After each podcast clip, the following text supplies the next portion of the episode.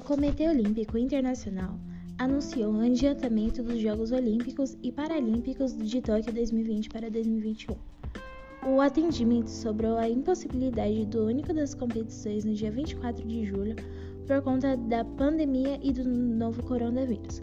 Aconteceu após conversa por teleconferência entre o primeiro-ministro japonês e, Thomas Bach.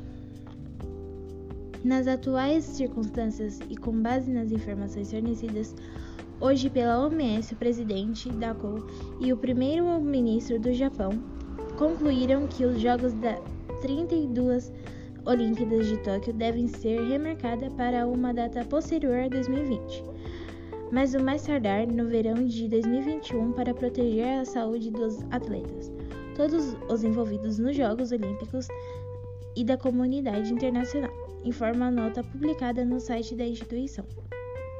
Tocha Olímpica. A publicação ainda confirma que, o, que a chama olímpica vai permanecer no país.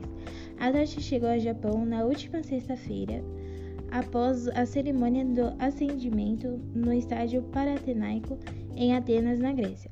A medida foi tomada após pressão de atletas e comitês nacionais pelo mundo, pelo mundo todo criticarem a manutenção do calendário em meio à pandemia do novo coronavírus.